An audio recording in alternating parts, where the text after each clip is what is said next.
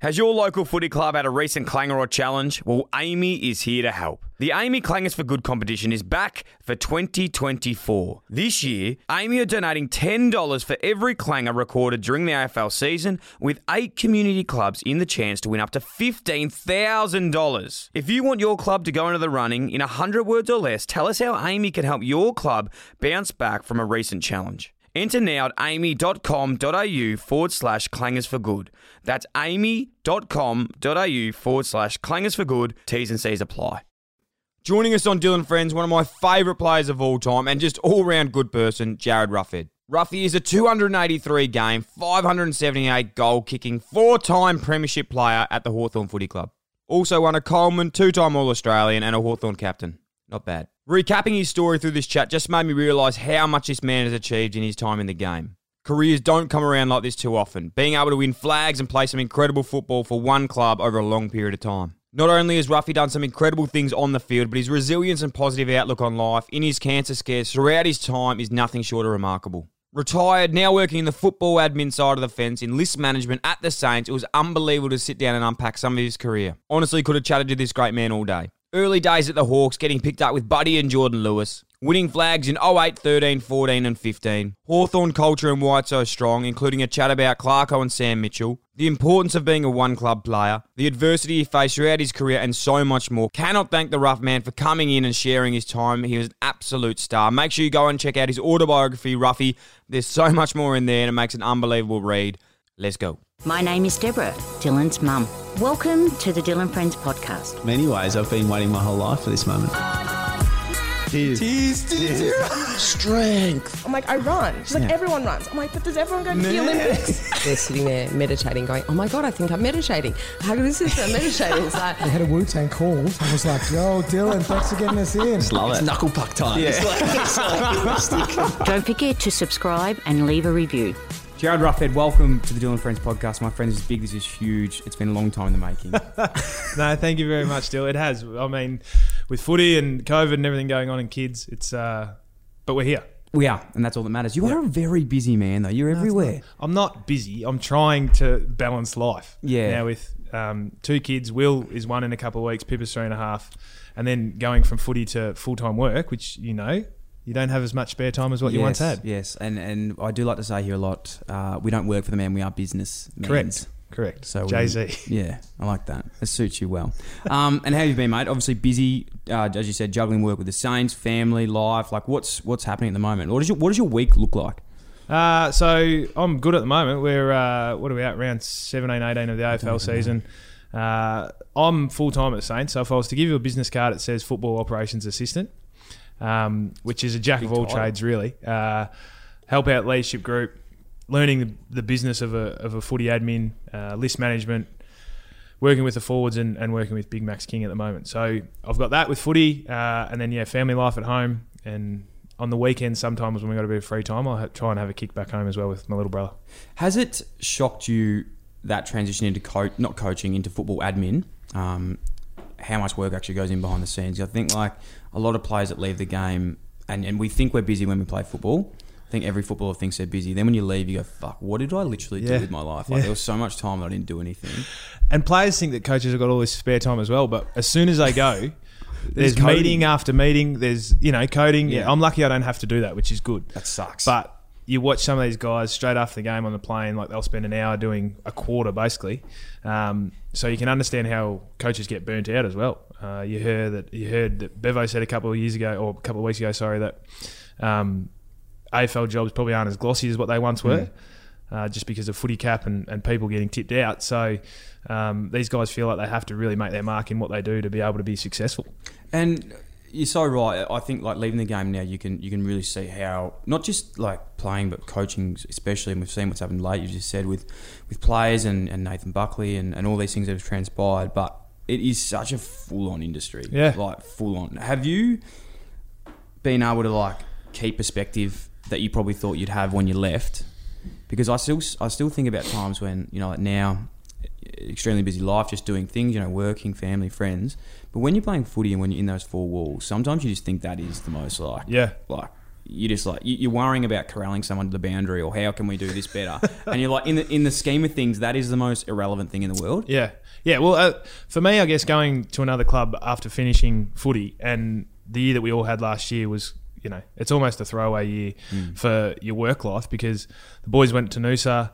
Um, I stayed back. We were we had Will, and then we left September the first when he was five weeks old, and we were gone for eight weeks. So I kind of look at that year and think, right, you, you didn't really sink your teeth into it as much. Whereas this year, because of less numbers and whatnot, you do feel like you're working more, but at the same time, um, yeah, you understand, and maybe because you've been part of a, a successful football club and coming to St Kilda who have been stars of success, it's just like right, these guys want it that bad that they think that they have to do it right now, and it's not going to happen in three or four months. It's not going to happen in twelve months. It might take three or four years, but as long as we're on the right path and and building something that they can sustain for a long period versus a flash in the pan type thing, um, that's what I suppose where I'm looking towards rather than just thinking week in week out wins losses that kind of thing. Yeah, I love that. It's a very good point, and it's something that I think playing at Hawthorn, having that success, having uh, sustained success, is something that a lot of people and players and coaches don't really have. But obviously, Hawthorn have had that. Let's get into that later though with the Saints, but. Um, I think that it's you know the, the insight that you'd be giving there would be incredible, and I want to touch into it later. But with this show, I know you're a big fan. I like to start at the start. Yes. it's a good place to start. And the start for you was the Leongatha Parrots. Yes. Um, we love them down here. We're big fans of Leongatha Parrots. They're a beautiful team.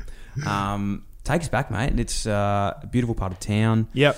uh, in Gippsland. Gippsland, yeah. So, uh, small country town, about two hours uh, as the crow flies from here. Uh, not many, five, six thousand people in the town. Um, mainly a big dairy um, area. Murray Goulburn's one of the main businesses that keeps the town running. And sport was all we knew growing up. You know, there wasn't phones, there wasn't laptops, there was nothing like that. Um, you know, you, you don't see it often in the city anymore, and probably the country where you, you have to stop the car to let kids take their wheelie bins off the off the middle of the road or um, watch them stop kicking the footy. Um, we did everything: footy, cricket, basketball, tennis, mixed netball, basically everything you could um, in the town, uh, which was great for me because country life's the best. It is. It's. Uh, I, I was born in Ballarat, lived there till I was two, so I still like to sort of have that country feel. Yep. I, I feel like the country guys are so much Did tougher. your first car have a blinker on the left or the right? The blinker? Yeah. Well, this is what a lot of metro kids. What do you mean understand. blinker? Oh, they like the, the European indicator. car. Oh no, I had a Yeah, Holden yeah. Commodore. Yeah, Yeah. Holden Commodore. Yeah, it was Australian. A lot of these boys have Volkswagens now, so they think no. you know this is the thing that you No. understand with country and city that they that they think the blinkers on the Yeah. left is normal. Yeah, no, that's not normal. I still, when I drive my missus' car, put the the power um, The windscreen on. wipers windscreen on. was on every time. Um, so definitely country at heart. Now, fast forwarding a little bit, um, as you said, you played all your footy there, you're a big basketballer. Yeah.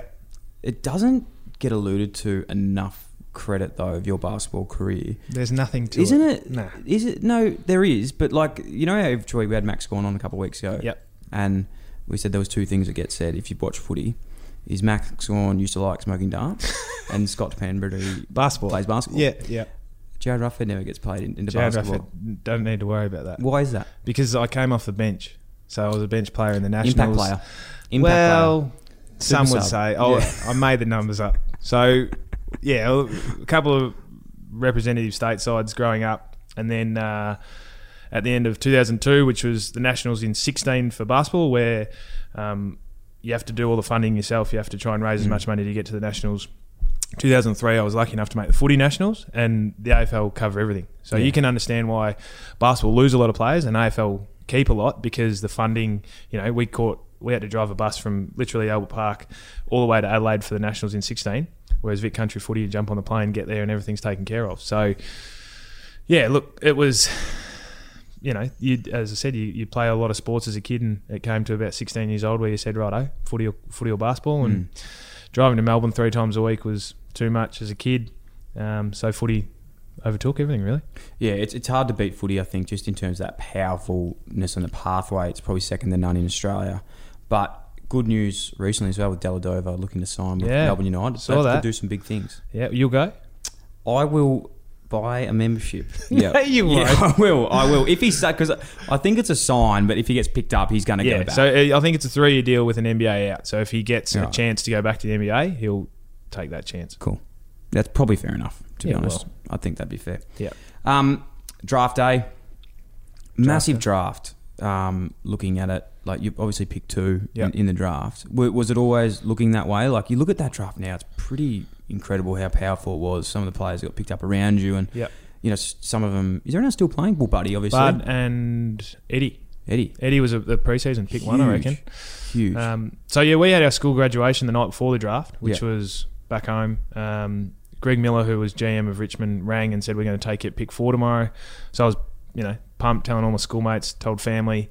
Um, grandparents got the black and yellow streamers. No worries. Travelled down the next morning. The draft was ten o'clock, I reckon, at the Mel- old Melbourne Park. Walk in, pick one, Deledio. Yep, going to plan, and then yeah, Hawthorn read out my name, pick two, and it was just like, well, that wasn't meant to happen.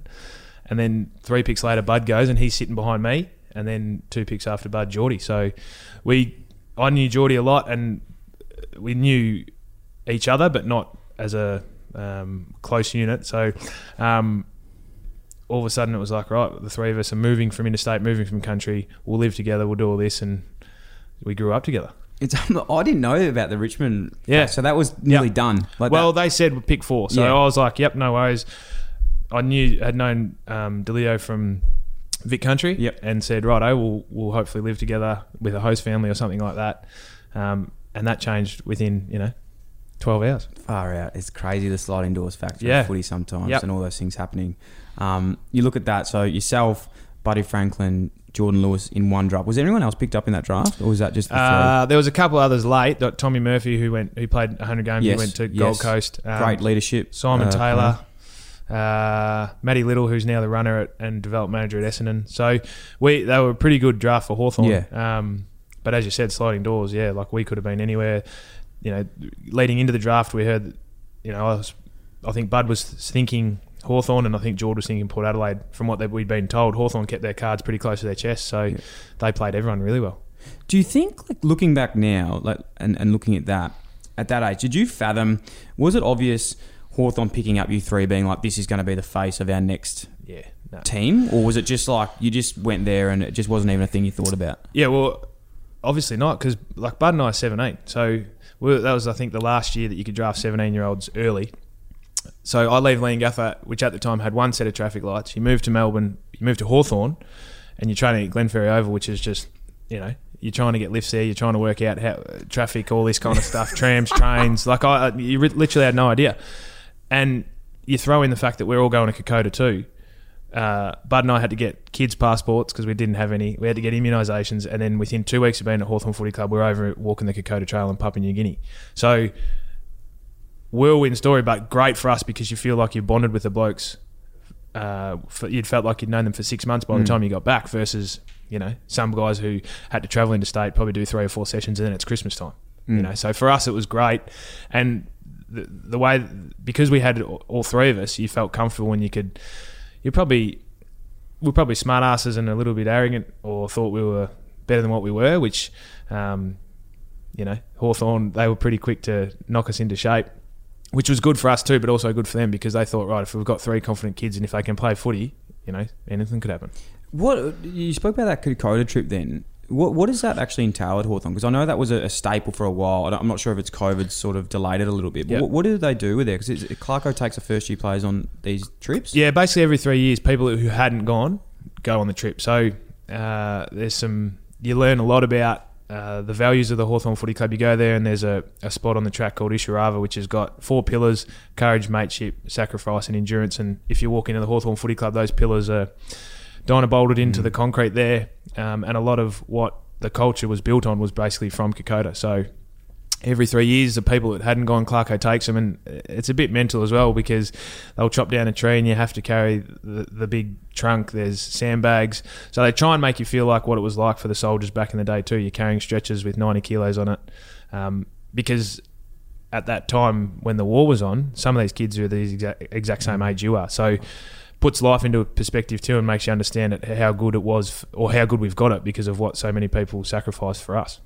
Incredible. Yeah, it, it's crazy. And I think it, it just sets such a good precedent for all those young guys coming in.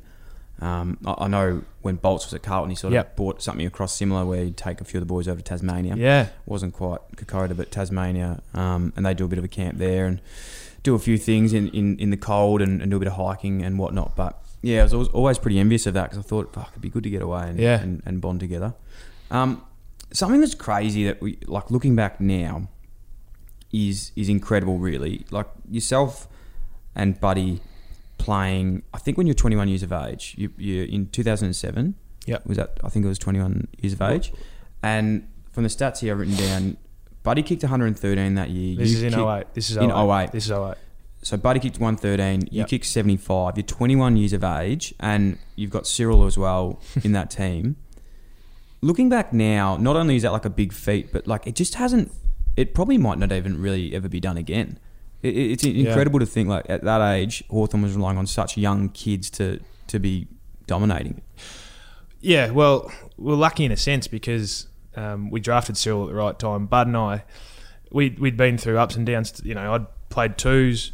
Um, Bud had been dropped and been injured a couple of times. And you look at those goals, I think Bud kicked 80 points and I kicked 50 points that year too. So we've had over 350 shots at goal as two 21 year olds in, you know, um, a premiership year, which is just off its head.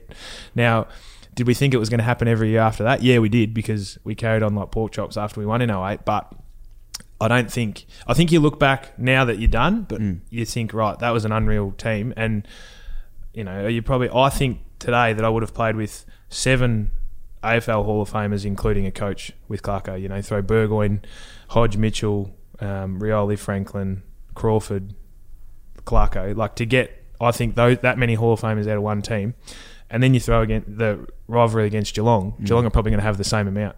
So at times.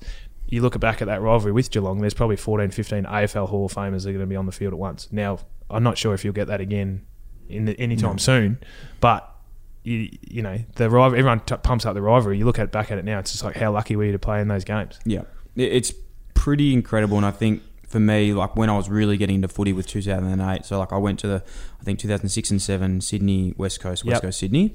After that, I remember that was the big one was was Geelong Hawthorn. Yeah. and obviously you guys weren't favourites for that Nah. game, and Geelong had dominated the whole season. Um, you'd come in and, and had the the upset of, of the week. You, you sort of alluded before, like, did you get ahead of yourself after? But going to the actual game, what was going into that? Like, what, what was the feelings going into it? Was it like internally you knew you could win it? Because I just remember that time it was very one sided with Yeah. Geelong. Yeah, we'd played them round 17 uh, that year, and Hodgie uh, had his firstborn. So Cooper was born that week, and he, he tried to do a few things that probably not cost us a game, but uh, turnovers led to a couple of goals. And we lost to Geelong by, I think, two, three goals on a Friday night at the G. Clarko walks in Monday and says, We can win the flag. And I was just like, Mate, we've just lost to Geelong, who Yeah. haven't lost the game all year. How do you actually think that? And he, he said, Right, this is what we're going to do. We're going to tinker a few things. We're going to play with, add a few elements to the zone that he'd implemented that year and made us believe then. And because we were so young and we were soaking everything up, as soon as he said that, it's like, well, if he believes that, why not? Now, Stewie Dew had also come across from Port, who had been successful. None of us had really had any finals experience. He gets promoted to leadership group and says, "Yep, this we can do something here." And Clarko always said you had to be the best team in September. Now we beat Dogs on the Friday night in the qualifying quite convincingly. Beat St Kilda in the prelim, and it was like we'd done our what was required going into that grand final. And then everything just seemed to go right for us in that grand final. They they changed the rushing of the points after that game because we had blokes who were kicking it from 30 metres out through their points Yeah. just to get a rush behind. Yeah. Um, but yeah, you look back now and it was just like, yeah, every team's beatable. We were just got it. We got Geelong on the right day.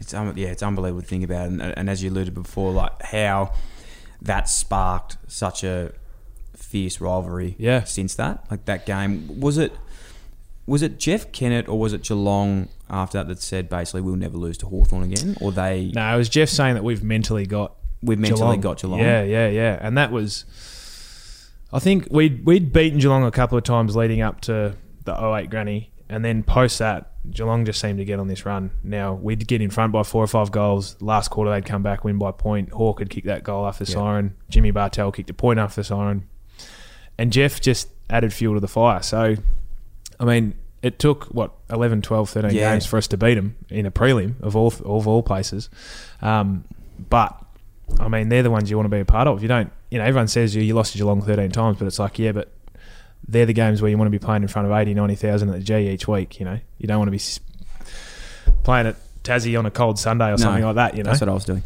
Um, it does. It does. It is funny though with that. So you said in 15 games that you lost 13. Yeah.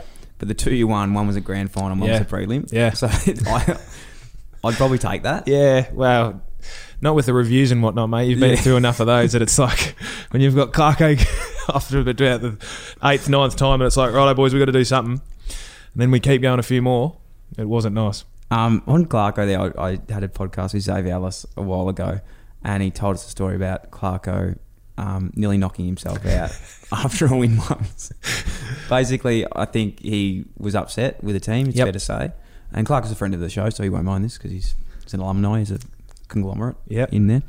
Um, but yeah, I think he nearly might have misplaced his jaw. He's of the done a few things. You've Yeah. seen the, I mean, you see the bit where he punches a hole in the G window. Zave, who doesn't move, if you go back and watch that vision, Zave just, he just deadpan straight, looks straight ahead, doesn't want to make any eye contact with Clarko. He's actually tried to, you know, when the drink bottles are in the six pack there, Yep. right in front of the um, coach when they're uh, halftime address or pre-game, he goes to boot the absolute crap out of them one day, they're all full. So he's almost breaks his toe in his like suit shoes. The amount of dints in the Etihad and G whiteboards are mainly probably because of him as well. What a star. Well, he obviously knows what he's doing. After 08, obviously you win that. But Yep. as we sort of spoke about before, whether it's uh, you know young uh, young players not you know quite recognising where you are, things sort of fizzle out a little bit. I'm Yep. not sure what how you would sort of explain it. What what took place, I suppose, in that like 09, 10 and 11? Yeah, so 09, we had a lot of surgeries off the back of 08 and probably thought it was just going to happen again. We didn't evolve as a footy club. Uh, I think that's when coaches were able to get behind the goals vision and marry it up with Yep. live. So, you know, teams could work out what So we they were were doing. only doing that then. End of 08, yeah. Really? Yeah, that's Is when that it started when to it come in. started? Yeah, yeah. Where- Where clubs, if you look back at some of the coaches and us, they'd they'd have coaches that would sit up with a handheld, or they'd set it up in a um, in the coach's box. We used to do it in a reflex paper box. We'd set up with a hole in it, and then one of these small cameras would be like looking at what your forward line was doing or what the defense was doing. So that was the ways that coaches got away with it back then. Wow. Um, we came back with an extra person in body fat, so skin folds were high in 2009 You came back with a extra person in body fat. So all of us collective basically came back with someone. You know, Someone we're all else. carrying extra. wow. So Okay. Jack wasn't happy. You, I think you've had Jack on. Jack Russell, Jack's yeah, on, he- yep. on too. He would have told that story. Uh, so it, you know, 09 we don't make finals. Ten we lose an elimination final after starting one and six. Um, Clarko nearly gets sacked. Um, and then eleven we lose a prelim to Collingwood. Twelve we lose the granny um, to Sydney, and you know everyone thinks that it was all roses. 13, 14, 15, but we had a fair bit of adversity to get through. Um, 10, 11, 12. And it probably goes without saying, like, how much did those three, four years of, of adversity help you then trans into the three years of success? Yeah, we were, we were very lucky that we got we traded well uh, those years. So we got Burgoyne in, we got Gibson in. Um, Lake comes at the end of twelve, McEvoy the end of thirteen. So um, and Frawley end of fourteen. So over a four or five year period, we we were lucky enough to to trade well and use free agency. Bud left, Zave left. Um, so there wasn't as if we didn't have good players get, um, just coming in. So we had some quality players going out as well. But yeah, there was um, times where you know the leadership group got up and said we need to change and we're going to be the first ones to change. And there was a moment up in um, Mooloolaba where Luke Loudon got up and said, "Yeah, we've heard it all before. You know what's actually going to change," which was pretty ballsy for a young bloke to who hadn't played at the time to say, "Yeah, mate, we've heard it all before. What are you going to do about it?" And from then on, it was like, right, if you know the old "do as I say, not as I do" type thing was probably the way that we went about it. And so post that, um, we all held each other to account by challenging the leadership group first, and then filtered down to the young boys, and they just followed. Unbelievable. Yeah, that's huge by uh, Luke Loudon to say Yeah, that. Like, yeah. just step up. Fuck, I wouldn't have said anything when that's probably the problem. Well, that's what a lot Yeah, of boys, you know, right. that for someone to say that who'd been there four or five years, and as I said, hadn't played a game, so he's probably thinking if I say something, they're going to say, "Shut up, mate, you haven't Yeah. played a game," you know, that Mm. old hierarchy system. But for him to do it, that was probably one of the forks in the road that made us become who we were. The, uh, for- forgive me if I'm wrong. There might be some bits about this that aren't correct, but is it right in saying through that period as well that obviously we allude to how many stars are in that team? Yourself, Lewis, Franklin, Cyril, all these players who are dominant. Yep. that, that the Hawthorn like higher ups with Clarko and maybe someone else on the board actually took you guys away and had a chat about what was going to happen in the next five years in terms of contracts and offers and saying, look, Yep. you, you're definitely worth more than what you are at other clubs, but if you trust us and stick fat, we could be on the verge of something special. Yep, that that that happened quite early. That happened end of 07, 08. That It was before 08.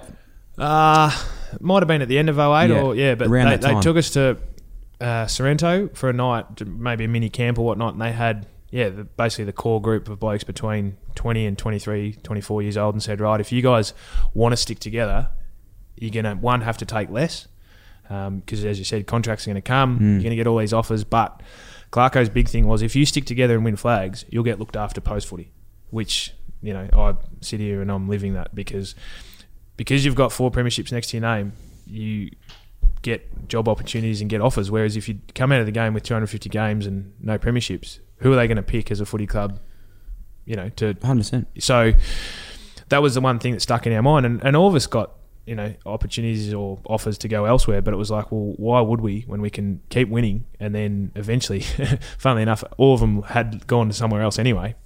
But um, we stuck together and won flags, and that's why you see a lot of these blokes having jobs. Geordie's in the media, Mitch is going to be a senior coach, Hodges up in Brisbane on Channel Seven, Zaves doing his thing. So there's a lot of um, Hawthorn flavour pretty much everywhere. Yeah, it, it's it is pretty fascinating. I think if you look at history as well, um, which is it's a harsh thing, but it's also a fair thing in, in a way. But to sort of have immortality in footy, you need premierships. Yeah, Um, and there's a lot of good players that unfortunately, you know, they're still doing incredible things. But Yeah. you can win Brownlows and whatnot, but unless you win flags, Yep. it it doesn't sort of cross over as much as you'd hope. Well, because you're always brought back to the footy club because you've got reunions. Like Mm. we've got a reunion every five years for the rest of our life, no matter what. Whereas, Yeah. so that's that's a reason You'd to get come sick back. of your reunions at this stage. We've only had one, okay. so. Um, but you know, whereas other clubs probably have to through past players functions or past players groups. That's how they organise their Yeah. catch up. So we're lucky in a sense that we're forced to do it. Whereas I'm not sure you would do it if you weren't. I'm in the. Giants past players group. There's Yeah? about seven of us. What about the Blues? No, nothing in the Blues Nothing yet. yet? Nah, but there, there is a very strong um, spirit of Carlton Yeah. at, at Carlton, but obviously um, goes without saying it's a it's a lot older demographic. Yeah. Um, and it's a, of the glory days of Carlton. It's not Yeah. it's not the latest, which is Yeah. sad because it, that's why you do play footy and Correct. those friendships and and whatnot. Um, those flags, you know, the three Pete we spoke about um, with with Clarko when he came in, he said a, a really pivotal moment in I suppose Hawthorn's culture and the success of finals footy was in 2012, I think against the Swans when he talked swear at Sam Mitchell. Yep. And Yep. his words, not mine, played somewhat of a quite a selfish game. Yep.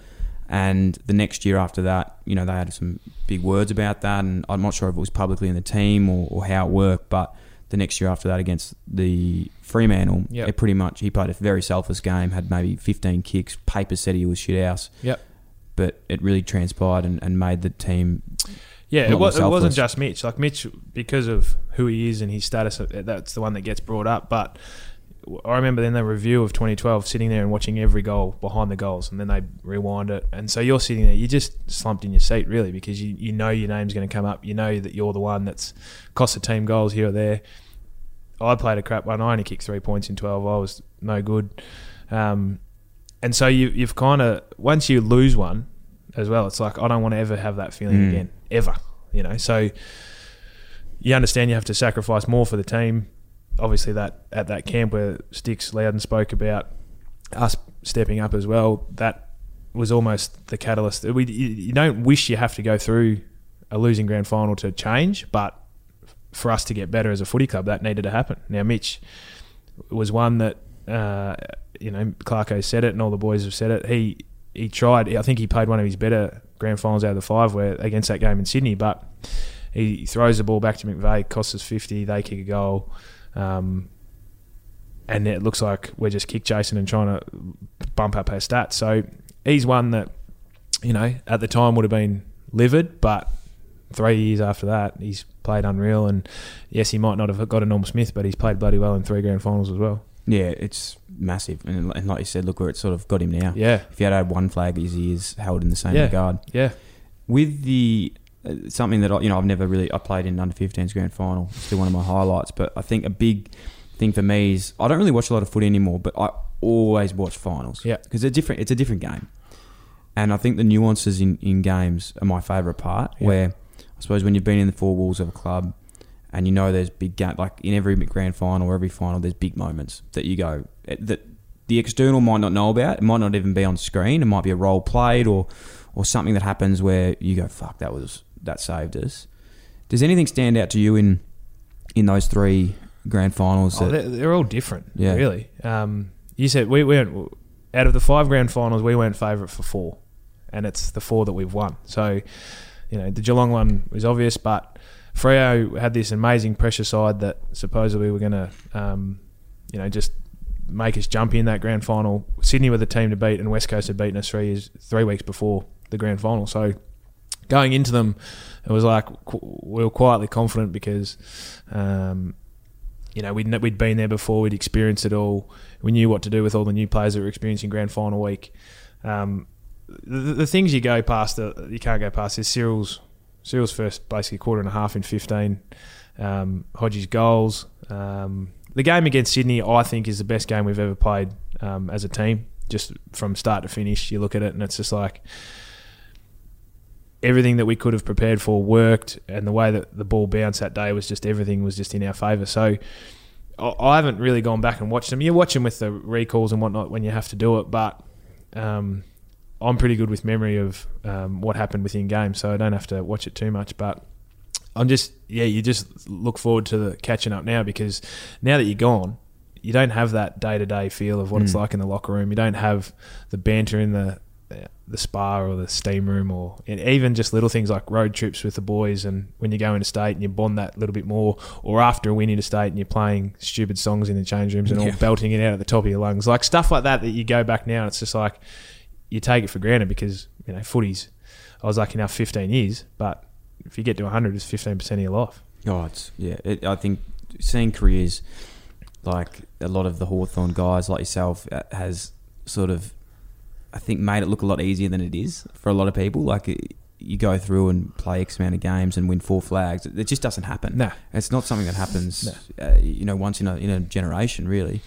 Um, so it's a, yeah, so it is honestly a credit to yourself and and the team um, that that have you know done it. Mm. But one thing I would think about with the grand final as well, and love, you know, honoured to sit here and talk to you about this is how do you prepare like going into that? Because I, I, I think about it now, talking about it gets me anxious. like I'm feeling sick like, with with anxiety, thinking about that, like how nervous I would be, that nervous energy. Did it did it get easier doing it, or did Yeah. you? It did. It, oh yeah, It- because the, the the one thing that Dewey said is, and Clarko both, because he was a part of it, is grand final week's totally different to any other week. You know, the the commitments, um, the parade, training, everything like this. Like Waverley, best of times you might have ten people watching training. Mm. Grand final week, you got ten thousand people Mm. bussing in from all the bus stops. Um, the parade on the Friday, you know, just things that you. And so you can shut it off and not enjoy it, but then if you never get a chance to be back there again, you can't say, "Well, I've experienced grand final week." So every every grand final week, it's like just soak it in, just take it all in because who knows if you're ever going to get back here again.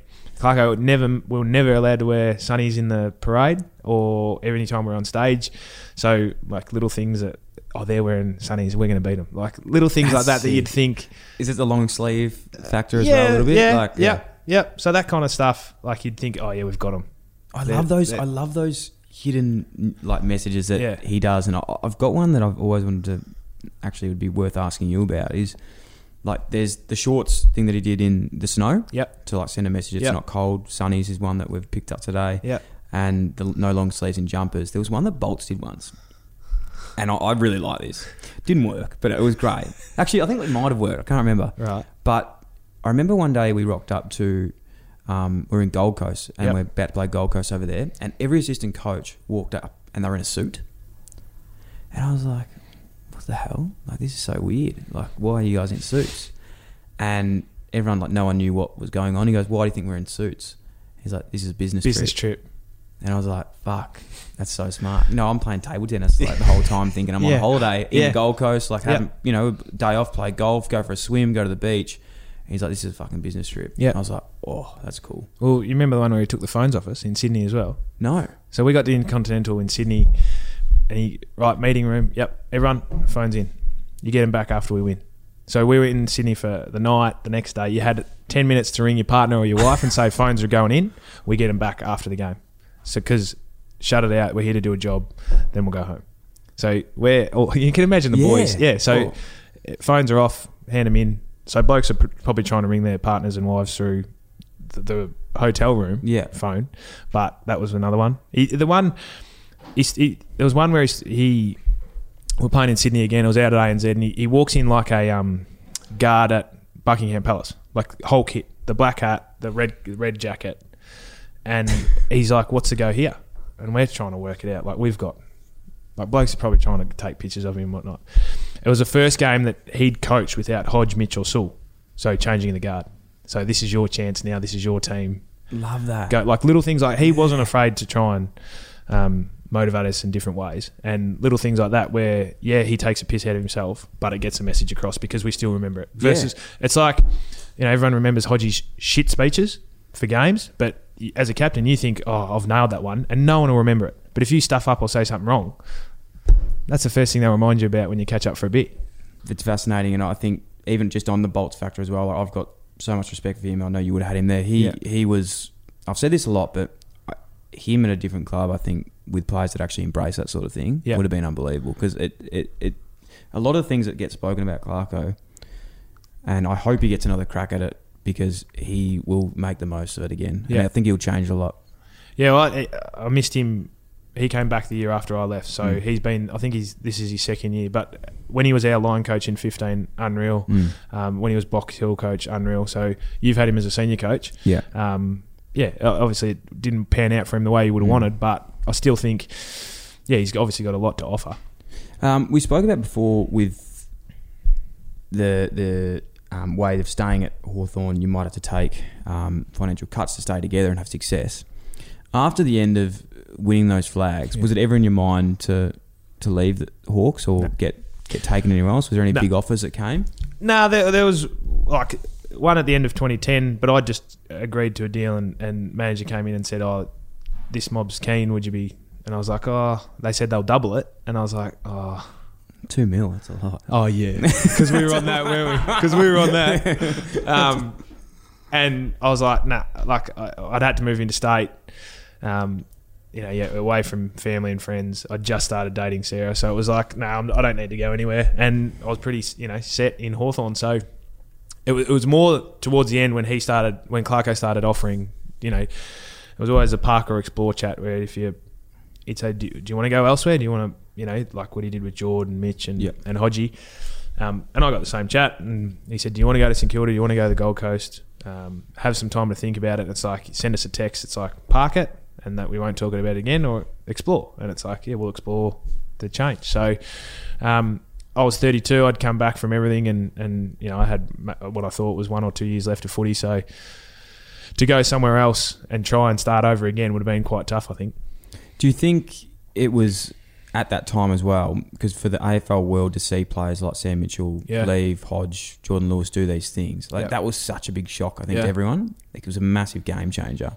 How was that internally received? Like, did you think, "What the fuck"? Yep. Or- Yep, we had to. We, we got together um, at a bar with um, the GM, CEO, like players, and we basically just asked the questions: What's going on? Why? Why are we doing this? You know, uh, we don't need to do this. Can we go for one? This was so. That was the end of sixteen. So I didn't play all of sixteen. Um, they were a kick out of the prelim. Vizzy kicks that goal. They're going through to a prelim. So it's like, why are we all of a sudden breaking it up? And looking back on it now, you can understand why because we were old and whatnot. But when you've got such decorated players, you know, why would you want them to retire elsewhere? Like they haven't had their. I was lucky enough to get a great farewell, but we didn't get to thank those guys on field. Mm. Like the last time that they played for Hawthorn, they've all uh, bar Hodgie, they lost. So it's not a nice way to finish. I don't think. Mm. Um, I don't think you'll see it happen with the Richmond boys like Cotch and Riewoldt. These guys aren't going to go and play for someone else. Yeah, it's just I like the fact that if you've been so successful, why go elsewhere? I like it. I, I, I definitely, if I was in that shoe, I think being a one come player for me personally would be special, um, as I know it is for you. But I also think, in a way, it shows that the the club was bigger than anyone. Yeah. and I think that's one thing I did like about it, just being like, you know what, how good are these fucking players? But at the end of the day, it's Well, it's a it's- business. It's, a business. Yeah. yeah. So George gets three years versus one. Mm. Mitch gets a four year deal, one as a player, three as a coach, wins a flag. Hodgie gets two more years at Brisbane.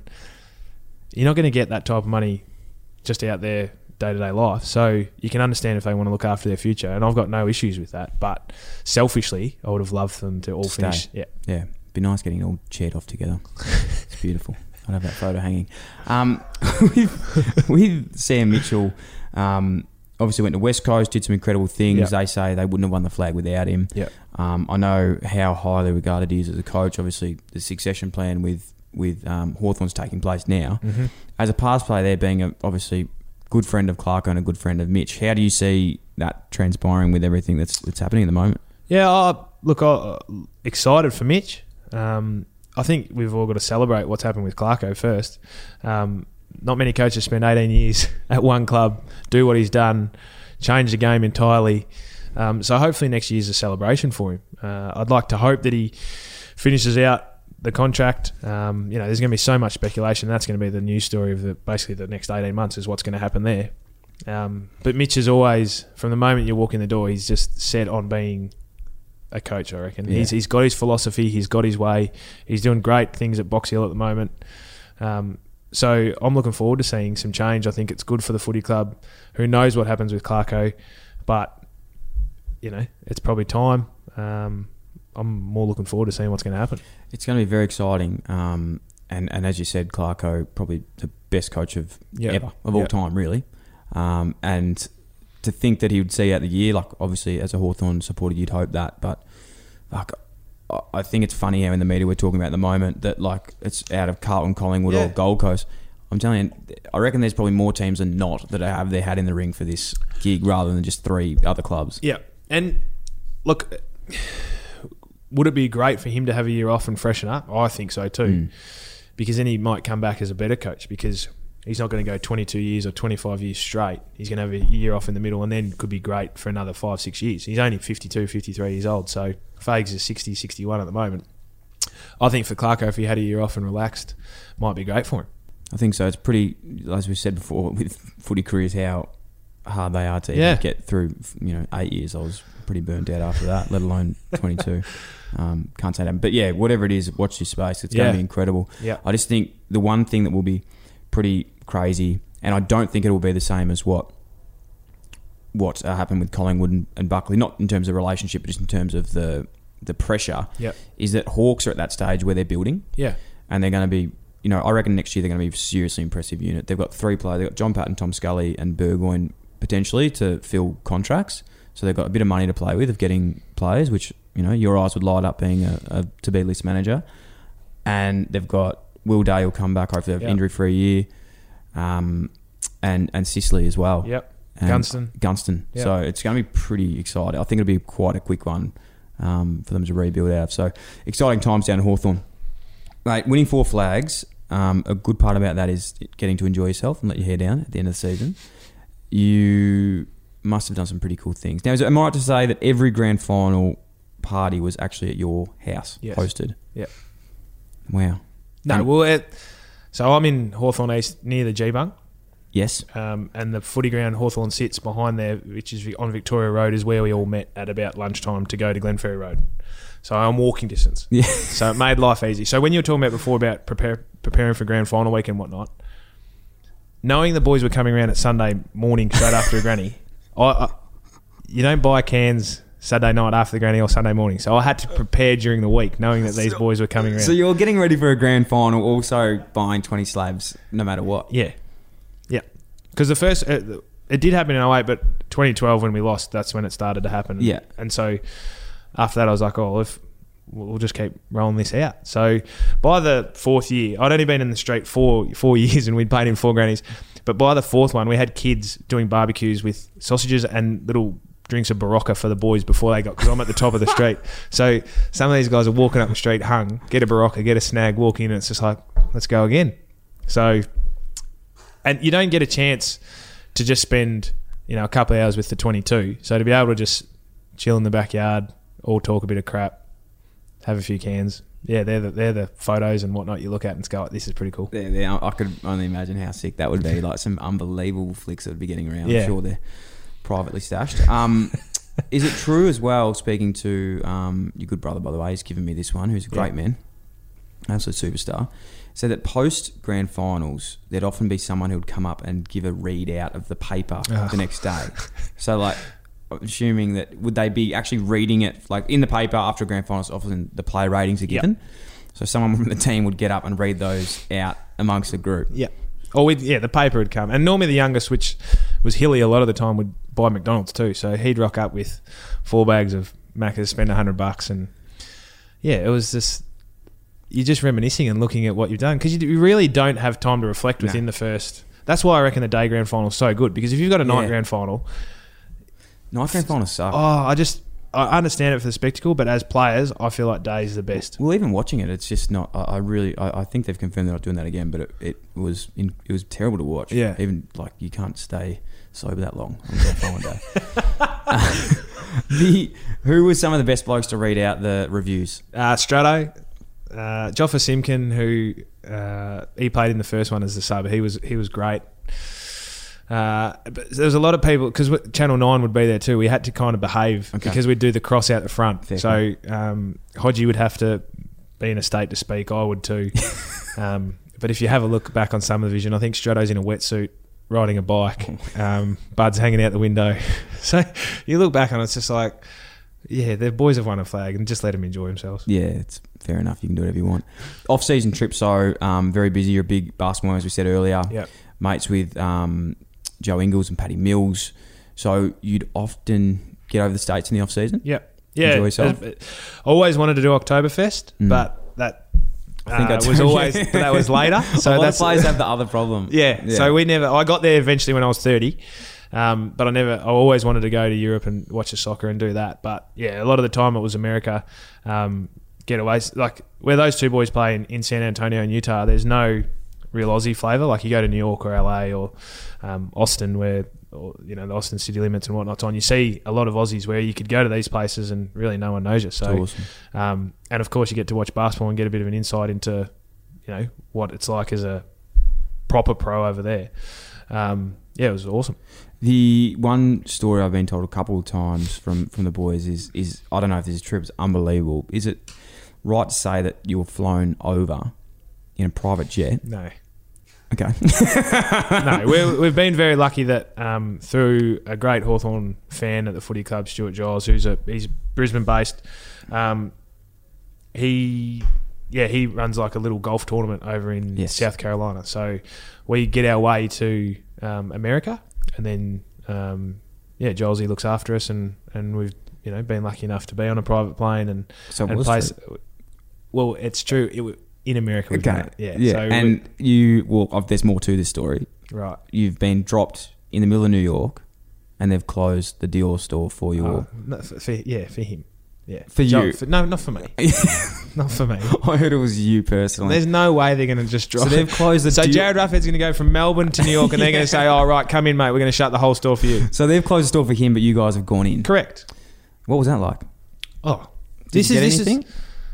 I bought Sarah a card holder, I think.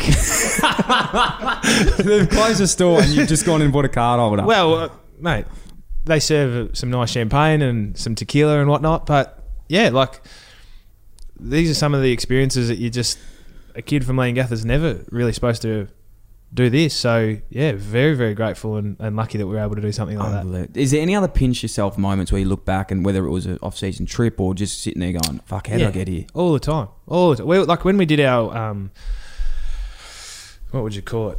Fact finding mission about trying to go and look at all the facilities in the world.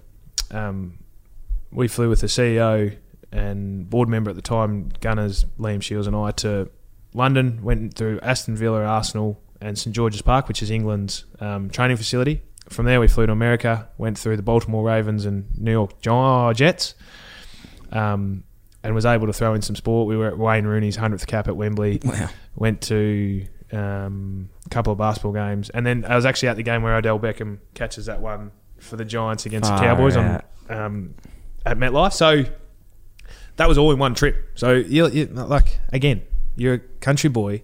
You're at MetLife Stadium watching Odell Beckham make arguably the greatest catch in NFL history. That's not supposed to happen. It's unbelievable. Very special. Yeah. Can't imagine that. You've done some cool, cool things, my friend. Plenty of chapters that have happened. Plenty more to come. Yeah.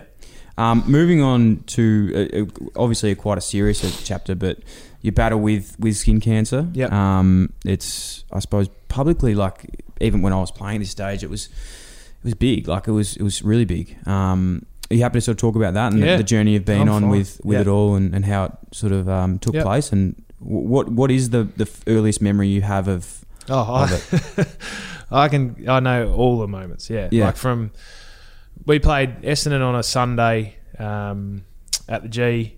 We won. Played pretty well. The Friday, I'd had this um, blister on my lip. Just was there for a while. Looking back, it was there far too long. But I finally went and said, "Like this is keeps knocking." Um, when I keep drying myself in the shower, um, bleeds a little bit, and they said, "Oh, just go get a." So I had a punch biopsy done Friday before before we played Essendon. Monday got the call. Yep. Oh, we think it's a we think it's a nothing to worry about. You know, yada yada. yada. Monday melanoma. Um, you're getting it cut out. And I was thinking, right, we, we play f- Collingwood on Friday night. I'll miss that. Have it cut out. I'll be back playing in a week. And our doc, who's been um, my doctor or our doctor since I was part of the AIS All Australian team in, in 04, Michael Makdissi, he said, "Nah, you're in tomorrow." And I was like, "What do you mean?" It's like it's not that bad. And I remember they had to. They said the plastic surgeon who did it. Who, uh, funnily enough, this is I had one cut out on Monday. Not nothing bad, but every spot now that he see, he sees, he's just like, I'll just take it out. So, um, he said you're going to have a quarter of your bottom lip cut out. So, and because normal ones you see on your back and legs they spread, this one grew like a carrot, so it grew down. So that's why they had to cut like a V out of your lip, I guess. Um, and I remember going into surgery. I remember him standing in the corner, and it's like, "Oh, you're just looking at the scans and whatnot to prepare." He's like, "No, no, I'm just doing a playlist for the surgery." And I was like, "You're either that confident and comfortable that you know what you're doing," and I'm thinking, "Mate, you're about to chop my face. Come on, Yeah.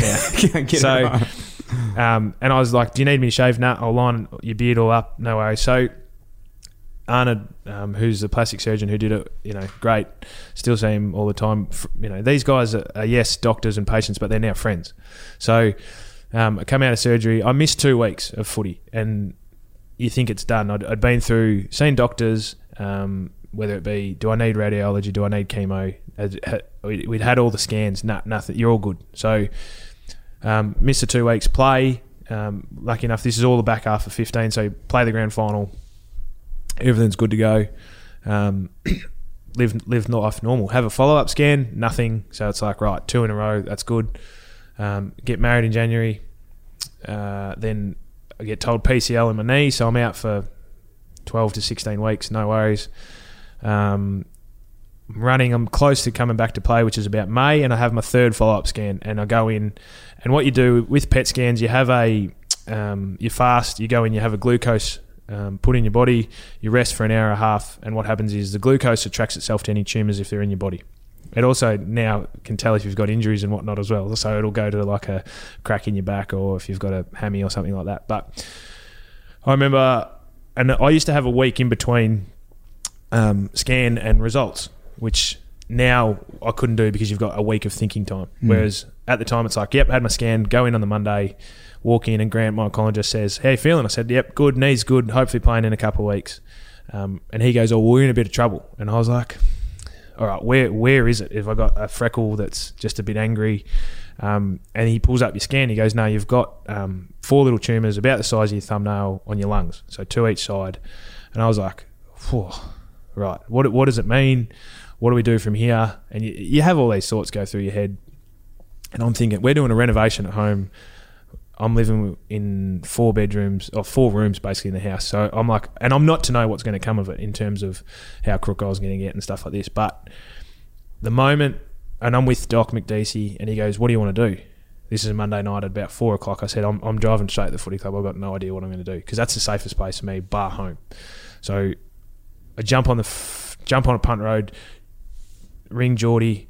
He's on the way home from the review. I say, mate, can you turn around and come back? And he's like, what's the matter? And I said, um, you just got to come back.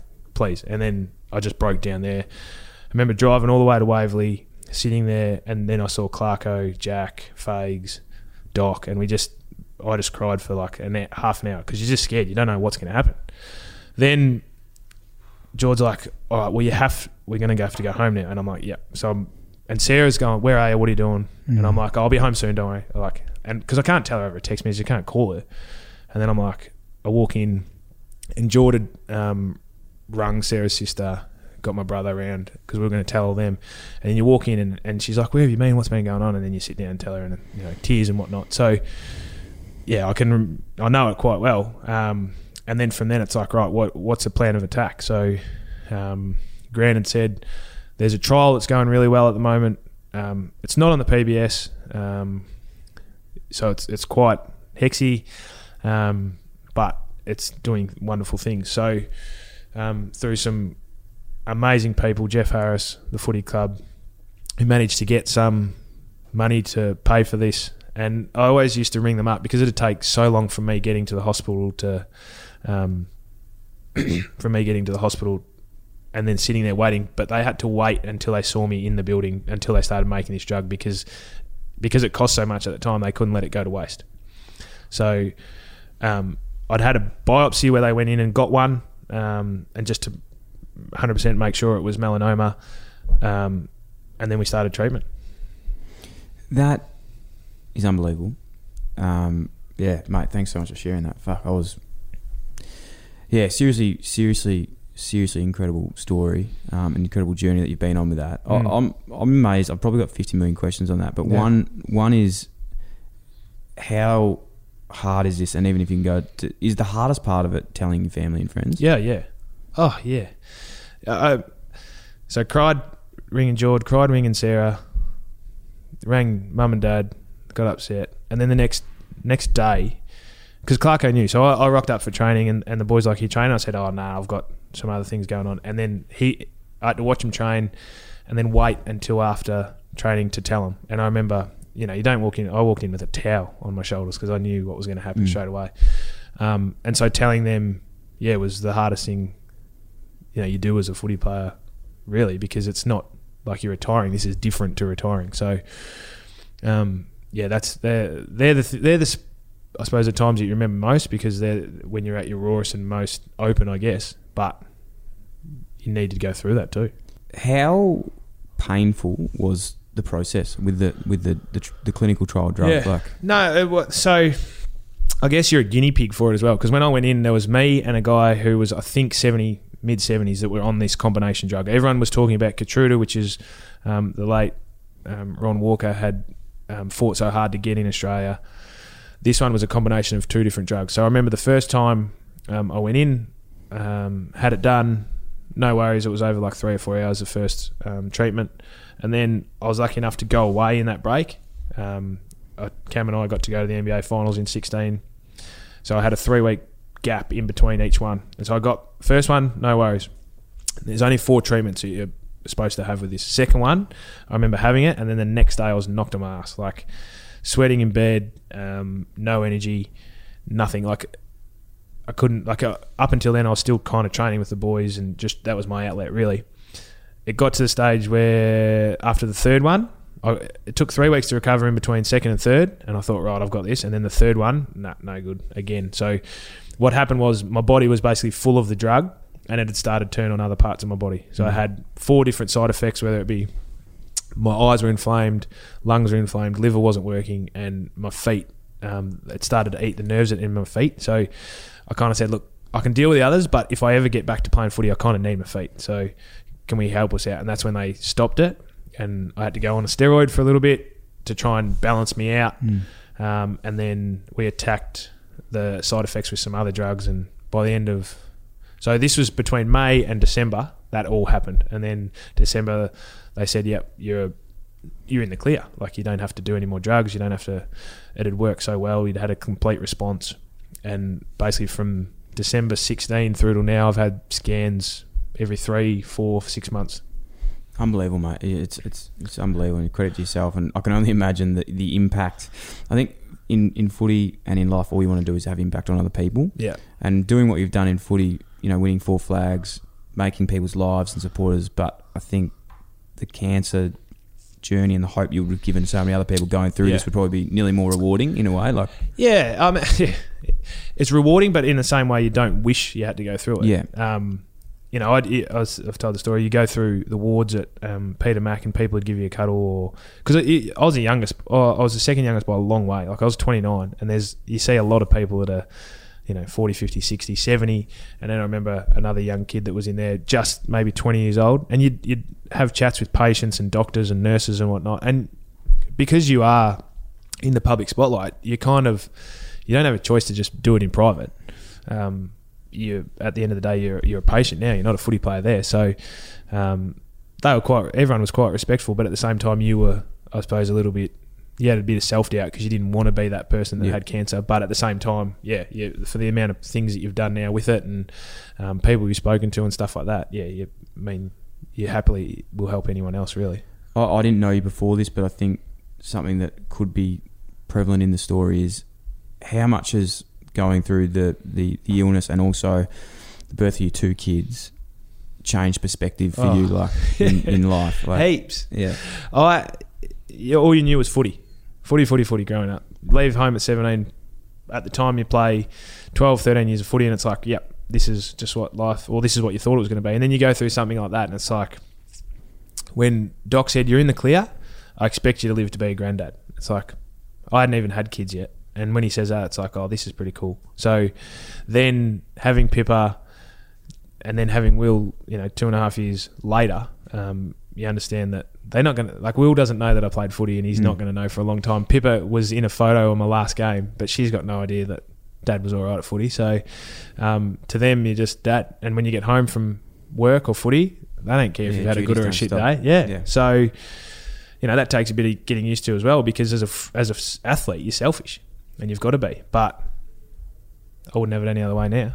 yeah, it's unbelievable, mate. It's uh, it is huge, and I know you're a big big family man, and um, you got to shoot off after this to go look after the kids.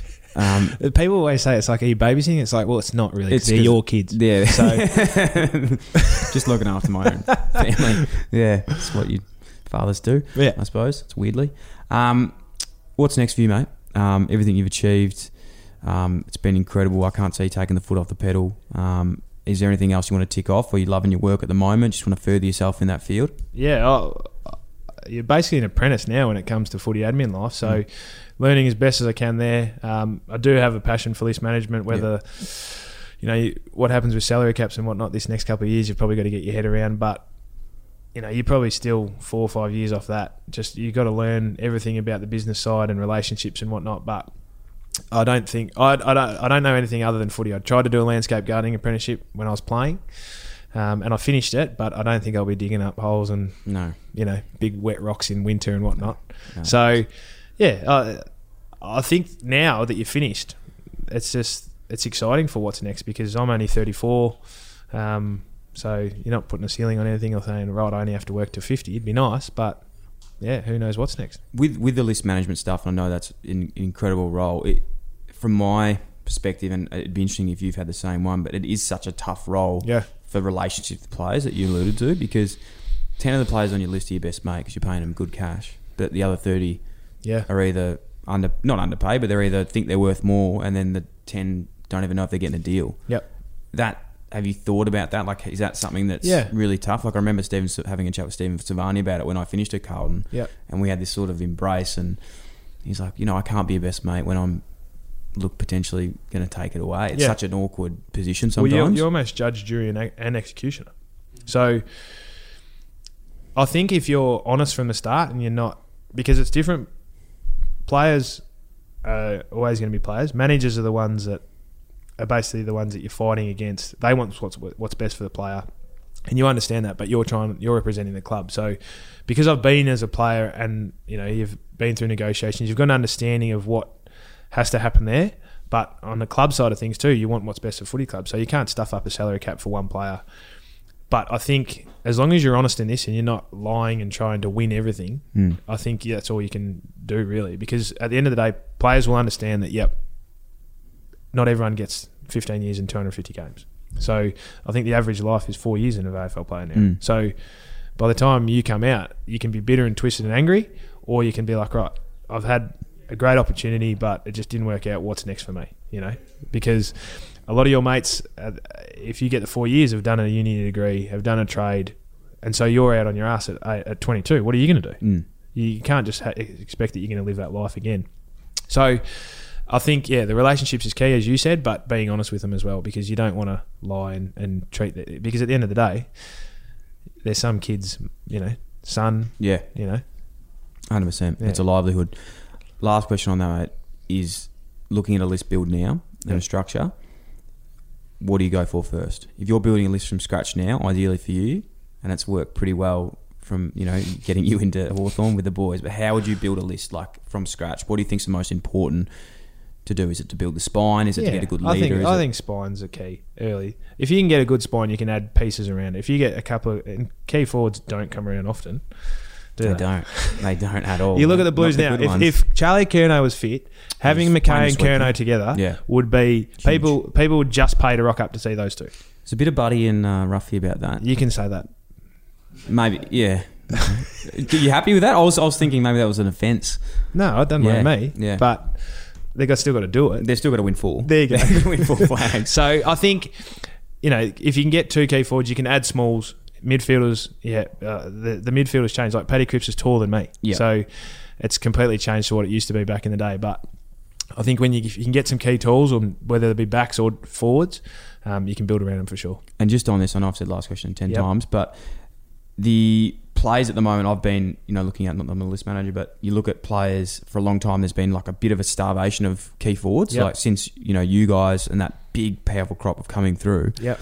Now you've got guys like uh, obviously Max and Ben King, um, Riley Thilthorpe. Yep. I still, still can't really say that very well. Um, Jamarra Ugle-Hagan, Aaron Naughton, um, and obviously Harry McKay, Charlie Curnow. These guys. Yeah, Without picking um, Max. Fuck, I'm sorry if I got that right. Who, who would you pick? Number one of those Oh, Charlie's, guys. Charlie, it was amazing to watch. Yeah. and uh, we're all robbed because of what's happened with his knees the last couple of years. But he can run like Ed, but he can sit on your head. He can kick goals. I didn't mean that. But That's a good rhyme. Yeah, uh, you can use it. But he, honest, like he was.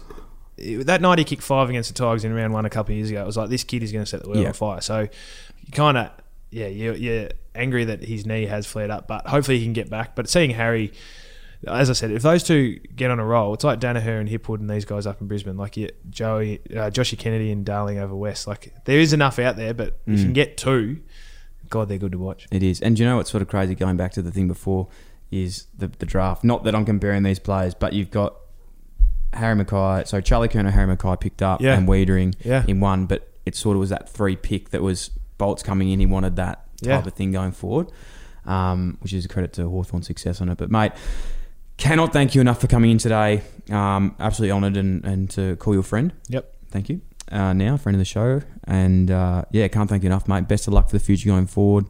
Um, yeah, it's truly an honour to have you in for a chat. So No. thank you so much. Thank you, Dyl. I mean, 100 plus episodes. You're doing some good things too, mate. So well done. Oh, yeah, thanks. No worries. Thanks, mate. If that wasn't enough for you and you want even more, you're in luck. Dyl & Friends is now on Patreon. Dylan Best Friends. An exclusive loyalty subscription featuring the debrief podcast of each episode and bonus Q&As from Patreon members like this. Do you know we actually have played against each other? At the G. The the one that I'm alluding to is at Etihad Stadium or Marvel Stadium. You beat us by 157 points. Do you remember that game? Yeah, I did my PCL that night. You did your PCL. That was Yeah. Sam Docherty coming through. Yeah. Do you know that I could have killed you, but I didn't want to go. I didn't want to go back with the flight because I remember Doc just come out of nowhere. Yeah. I was like, "We're down by 100. Yeah. Settle down, Doc. Like I walked off. Like a, You uh, walked I was- off. If we if we look at the vision of that, I pull up really short. I was just like, oh, you go. Trains come and get off the tracks. Go, you go. and there's plenty more where that came from. If you'd like to learn more, you can head to patreon.com forward slash Dyl & Friends, or you can head to the link in the show notes. Thanks for listening to the Dyl & Friends podcast. If you like the show, it'd be a massive help if you could like, follow, rate, leave a review, or even share with your friends. The show is produced by myself and Sam Bonza. Damon Jackman from Creative Edge Films is responsible for audio and visual production. The show is recorded at the Dyl & Friends Studio in Melbourne, Australia. If you'd like to get in touch or suggest a guest or advertise with the Dyl & Friends podcast, please email us at inquiries at dylanfriends.com. Thanks so much for tuning in.